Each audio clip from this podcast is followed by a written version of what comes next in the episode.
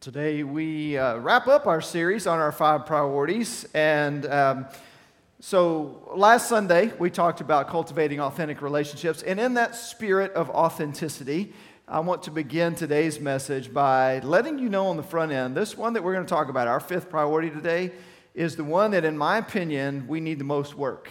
It's the one uh, that, that, that we're not doing as well as I'd like for us to, although I think we've made some strides there. And I'll tell you why uh, as we get to those uh, here in a minute. In fact, we can just go ahead and put those priorities up if you want to have those up so you can remember what they are.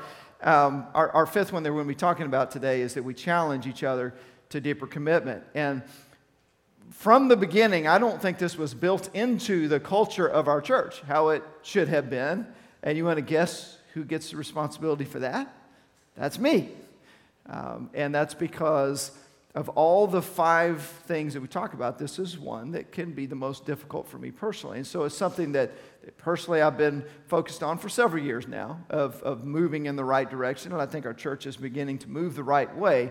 Um, but I just want to be very honest on the front end and say, church, we need to do better here. And we're going to talk about how today and, uh, and how we go about that. Uh, but as I was thinking about that, I thought, you know, it, it might be interesting just to do a little bit of just this is my perspective. This I, I, didn't, you know, put this out to a vote. This is just me and what I think. But I'm going to go through each of the five and say, here's how I think we're doing as a church. Okay, this isn't necessarily going to be true of you individually. There may be areas where personally you're not doing as well as I think our church is, or vice versa, where you may be doing quite well in an area where our church maybe needs a little bit more improvement. Uh, but we're so used to the five star ratings, right? We see that all over the internet. So we're going to give our, I'm going to give some, some of the, the ratings on a five star rating schedule. How are we doing? Uh, starting with the very first one, which is we invite others to Christ and to church. And I think we have three out of five at this point. And really, if I could get real specific, I think we're four out of five on inviting people to church and two out of five on inviting others to Christ. And so, somewhere in the middle is where that three star comes from. I think we need to focus more on sharing the gospel uh, and continue to grow in the others. And then um, the, the, the, next three areas, you know, we talked about relating to our community and culture, applying the Bible to real life. And then last week we talked about cultivating authentic relationships. And in my mind, all three of those areas, I would give us a four out of five star. I think, I think our church does well in each of those areas. By the way, all of these are four because I don't think you ever get to a point where you can't improve, right? So there's always room for growth. But I think we're doing well in those other areas. And then that leaves us with our topic for today challenge each other to deeper commitment. How are we doing there? And I think we're a two and a half. Um, we've made some progress in this area because we focused on it a little bit more in recent years, but we still have a little ways to go. Uh, we went through as a, a, staff and some, some of our leadership in the church, I don't know if it was three years ago or so, somewhere in that range, three, four years ago. We went through a fantastic book, which I'd highly recommend, by the way, those of you in the um, business world or whatever, wherever you work on a team. It's called Five Dysfunctions of a Team by Patrick Lencioni, who puts out a lot of great leadership material. Um, and he, he walked through what he calls the five common dysfunctions of a team. And in fact, we have a little slide. Let's go ahead and put that up as well, just so you can, can kind of see what some of those are. Uh, interesting to see as five dysfunctions and they kind of build on each other. But one of the things that we did as a, as a staff is we went around the table and said, Where do you think? Uh, what's, what's our strong suit as a church? What is the area that we need the most growth in? And it was interesting, almost unanimously, was avoidance of accountability was the one that we said we needed the most growth. And what it means by that is accountability, peer to peer accountability. This isn't a boss holding your feet to the fire. This is coworkers holding one another's feet to the fire. That, that we, you know, are there. Basically, what it, what it is, is we challenge each other to deeper commitment, right? Now, we're talking about that in the, in the personal growth, spiritual growth side, but even in a work environment, that, that idea of challenging one another in a healthy way. Uh, is one that we said, yeah, we're probably weakest in that area, and it's no surprise then that we would identify that as a church, this is an area where we need the most growth. And so I, think over the last few years, we've, we've been headed in the right direction there because we've identified that and have been more intentional about it. And so I think we're moving in the right way, but we still have room to grow. So let's open our Bibles today to Ephesians chapter 4 because uh, I, I want us to look at a passage, and there, again, as would be the case with any of the five priorities, there are a lot of different places we could go. But this is one where I see Paul challenging the church in Ephesus to grow deeper in their faith. And so we're going to use this as our, our guide today. Ephesians 4, starting in verse 17, says, So I tell you this and insist on it in the Lord that you must no longer live as the Gentiles do in the futility of their thinking. They are darkened in their understanding and separated from the life of God because of the ignorance that is in them due to the hardening of their hearts. Having lost all sensitivity, they have given themselves over to sensuality so as to indulge in every kind of impurity, and they are full of greed. That, however, is not the way of life you learned when you heard about Christ and were taught in him in accordance with the truth that is in Jesus. You were taught, with regard to your former way of life, to put off your old self, which is being corrupted by deceitful desires, to be made new in the attitude of your minds, and to put on the new self, created to be like God in true righteousness and holiness. And so this, this passage here comes in the context of right before that, Paul talking about spiritual growth, you know, that we will in all things grow. And he specifically makes the point that Christ is the head over all of this. And so we start there with understanding that Christ is in charge. Christ is the head of the church, and then it's our job uh, then to grow. And the book of Ephesians, if you go back to chapter 1, verse 1, in the very beginning, it is addressed to the saints, to the faithful in Christ Jesus.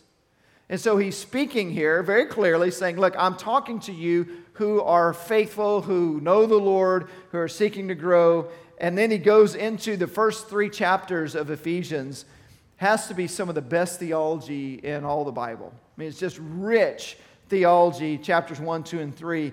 And then you get to chapter 4, and basically what Paul does is, is he says, okay, based on all this theology that we just talked about, here's how you live your life. Here's how you, as we would say, apply the Bible to real life, right? Here, here's how you put this into practice. You live it out this way.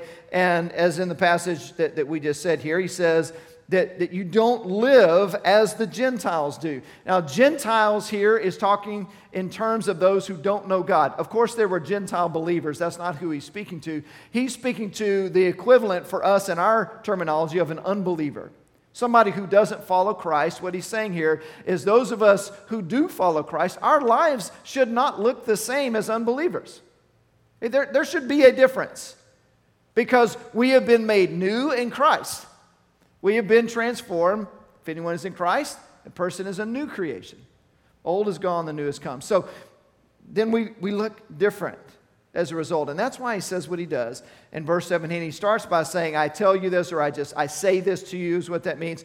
And then it says, I insist on it in the Lord. Um, that, that word insist means to bear witness. It's the Greek word martyromai, which you may recognize the word martyr that comes from that. A martyr is somebody who bears witness, gives their life. It is a, a legal term to call someone into a court of law uh, to, to bear witness. So it is a, a solemn charge here. The point that he's making is when I'm talking to you about not living like the Gentiles do, this isn't just some passive suggestion. He's saying, I'm really calling to you account. I'm, I'm insisting on this. I want you to understand that this is a, a, a solemn thing, this is important. And so, in other words, what he's doing here, and this is our, our first main idea of what we need to do for one another, is, is he's calling them to a higher standard. So, we, we call each other to a higher standard. That's what we do as brothers and sisters in Christ. We help to call each other to a higher standard. Now, we have a disadvantage in the culture in which we live here because we are, are we can be so individualistic and you know we live in a culture where people fly banners you know on their pickup trucks and in front of their homes that say things like don't tread on me and come and take it. And essentially what that's saying is you leave me alone you know you mind your business i'll, I'll mind my business and i dare you to test me. And that's kind of the mindset of a lot of us in the culture in which we live and yet how do we, in that type of an environment, how do we step into one another's lives and say, no, the Bible says that, that we are to call each other out, that we are to challenge one another to deeper commitment? It's not easy, but just because it isn't easy doesn't mean it shouldn't be done. So we have a responsibility to challenge each other to deeper commitment. That, that's what we do as members of the family of God. Makes me think about Proverbs 27 17, a verse that I'm sure you've heard before. As iron sharpens iron, so one person sharpens another. Right? That, that's what he's talking about here. For iron to sharpen iron, it needs to rub against the, the, the, two pieces being sharpened. They're going to rub against one another in an abrasive manner, right? If the iron had feelings, I'm sure it would say it doesn't feel comfortable to be sharpened. And yet, there's purpose behind it. By sharpening the iron, it's being prepared to be more effective in what it's supposed to do. I have uh, some, some knives at home, uh, part of a, a, little kitchen knife set that we got years ago. And, and uh, one of the things that I need to do on a regular basis is to sharpen those knives. And so regularly I'll, I'll get out the little sharpening stick, you know, and I'm doing the, you know, and you can just just, just imagine that, that sound of rubbing against one another, right? And, and, and, and it's abrasive, it's a, it's a little bit uncomfortable. And yet, what I find is after sharpening the knives, they work a whole lot better. They do what they were created to do. And when we sharpen one another, although it may feel a little bit abrasive at times, what we're doing is we're just helping one another function more the way God has designed us to function. We're helping each other to be more effective in what we were created to do. That really is the goal. I have a friend who uh, spends a decent amount of money on a personal trainer, and, and, and he tells me this. He says, You know, I know myself well enough to know that if I don't have someone to push me, I'm probably not going to either not going to work out or I'm not going to work out as hard as I should. And so he invests in somebody to come alongside and to help. Now, if you're going to do that, if you hire a personal trainer, to help you get in better shape? Do you expect that that person's going to come alongside you and just pat you on the back all the time and tell you you're doing wonderful and never challenge you in any way?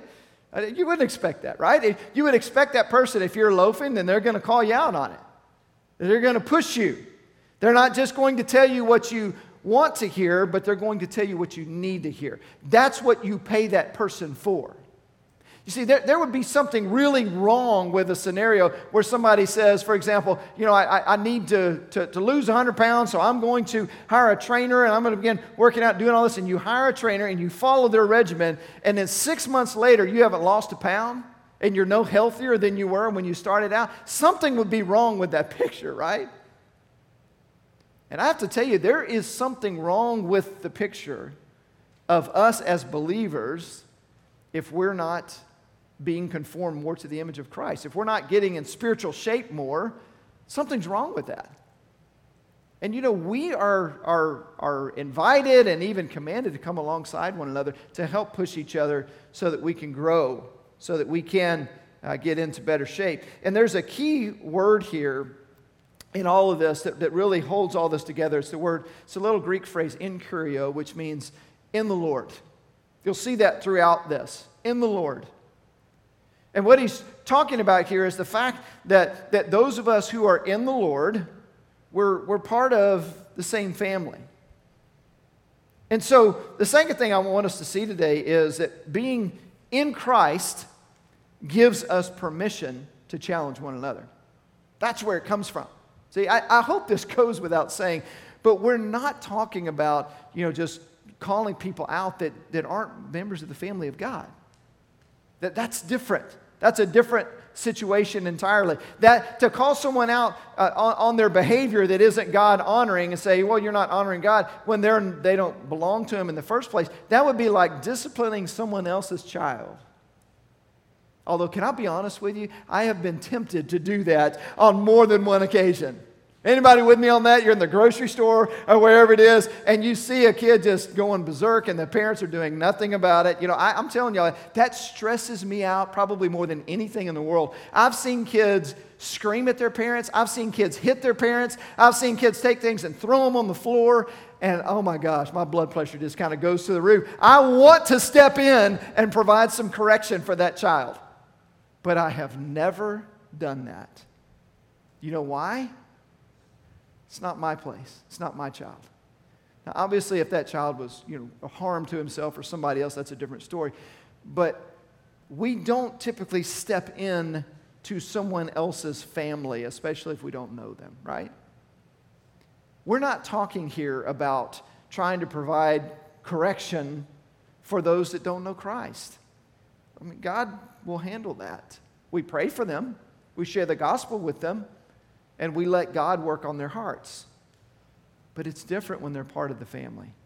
When we are in Christ together, we're all part of the same family. 1 Corinthians chapter 5 talks about this a little bit, and, and it's speaking in the context of church discipline here. And that's not necessarily the specific path I want to go down, but I just want you to see the difference between how we uh, challenge those in the church versus how we deal with those outside the church. So let me read starting in 1 Corinthians 5, verse 9. It says, I wrote to you in my letter not to associate with sexually immoral people.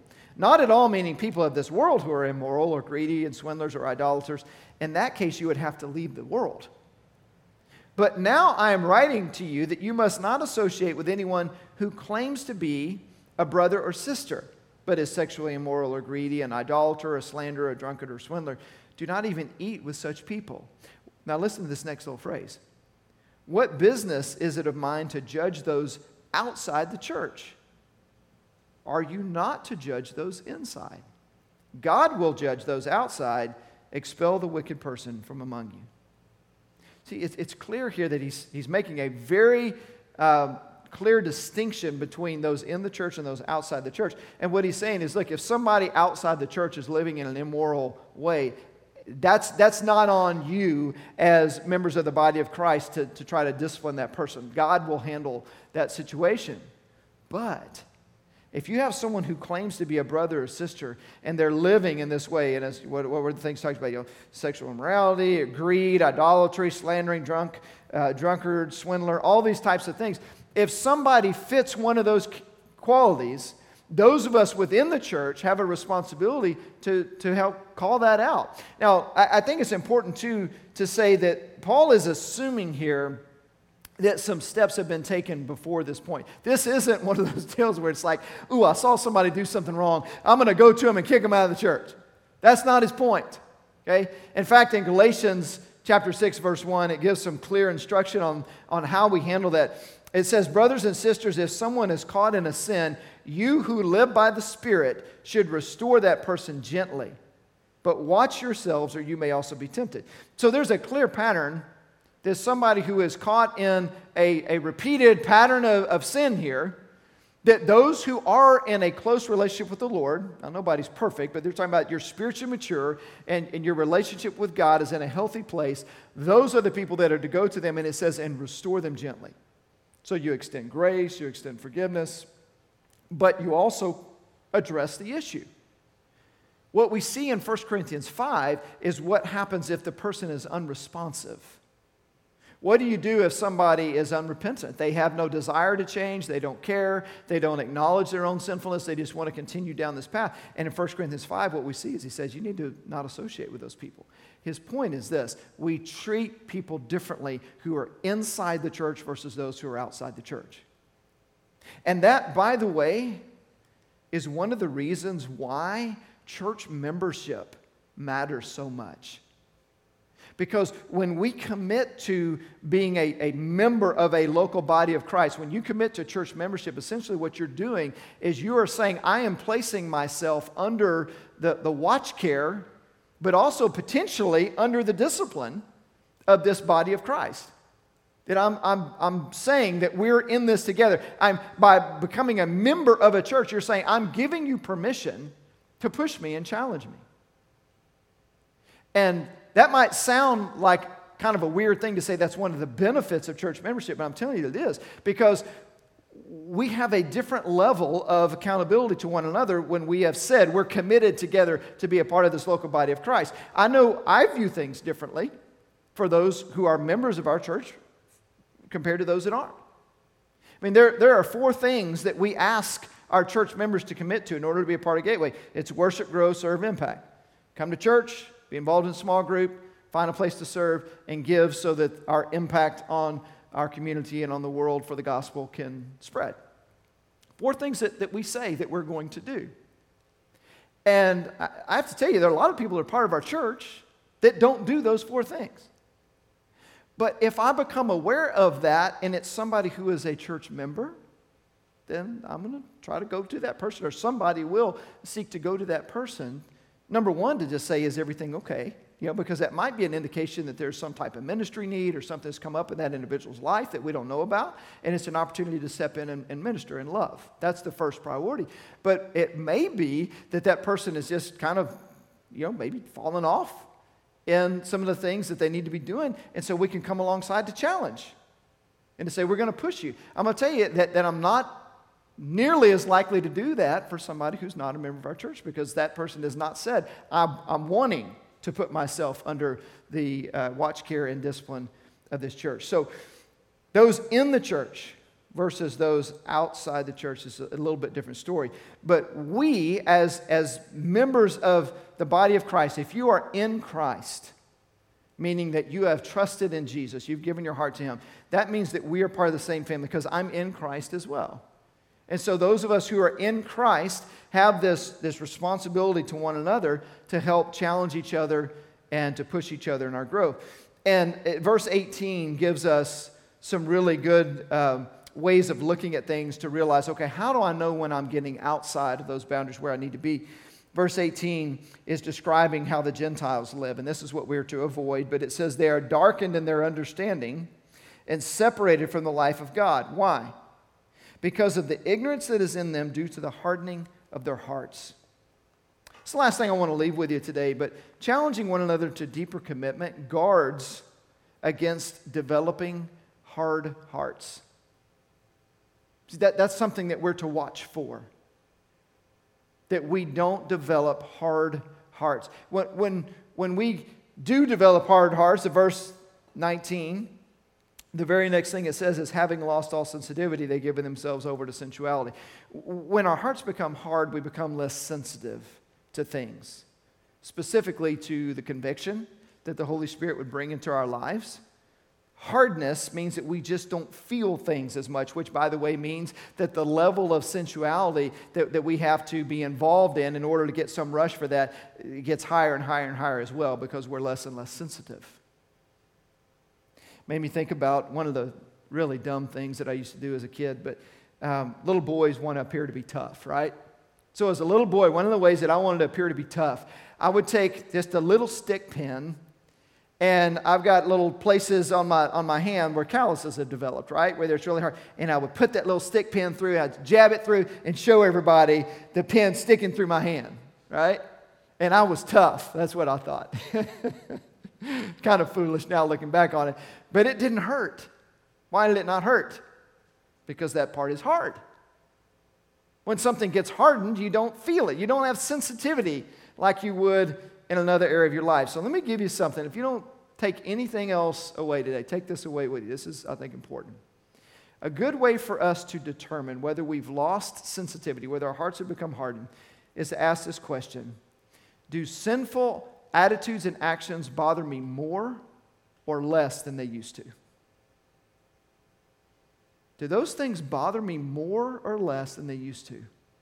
See, as we grow in our faith, when we step away from God in any area of our lives, we ought to be more sensitive to that.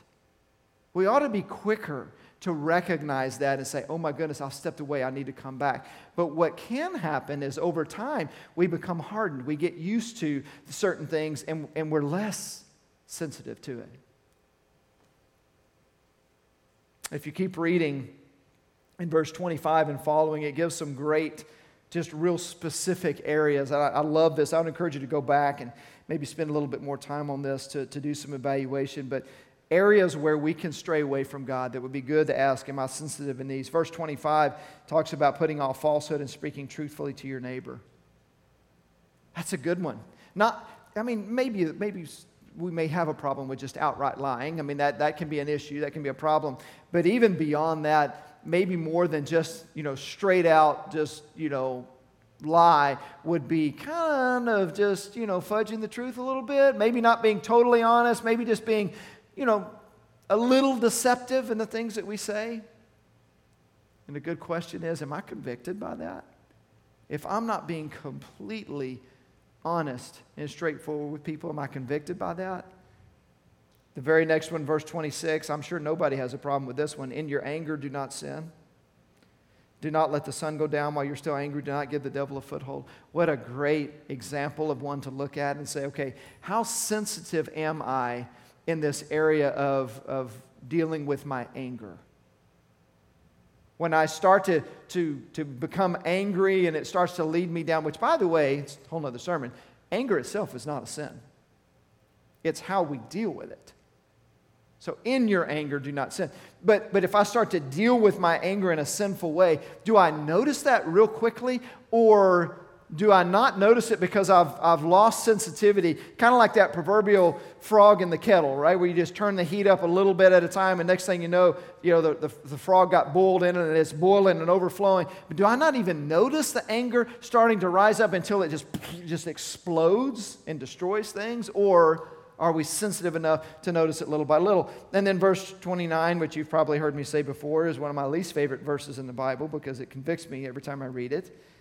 Do not let any unwholesome talk come out of your mouths, but only what is helpful for building others up according to their needs, that it may benefit those who listen. Here's one of the things I know about myself is I have a tendency to be critical about people in my mind. And, and that can come out in speech. Do not let any that's a high standard. Do not let any unwholesome talk, but only what is helpful for building others up according to their needs, that it may benefit those who listen. See, being aware of these very specific kinds of things, it gives us something to look at and say, okay, how am I doing here? The good thing about the speech one, verse 29, is that if I'm doing that, somebody else will hear it. See, a lot of these are internal. A lot of the sinful things we deal with are attitudes, they're internal, they're things that somebody else might not see, although they typically will, probably, if they know us well, they'll, they'll see the evidence of, of us wrestling with those things. But if it's something like speech, words that come out of our mouths, that's very clear that somebody else can catch it and hopefully call us out on those things and say, you know, this is what I see, and that's what we ought to be doing. So, how do we avoid it?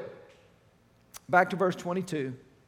You were taught with regard to your former way of life to put off your old self which is being corrupted by its deceitful desires, to be made new in the attitude of your minds, and to put on the new self, created to be like God in true righteousness and holiness.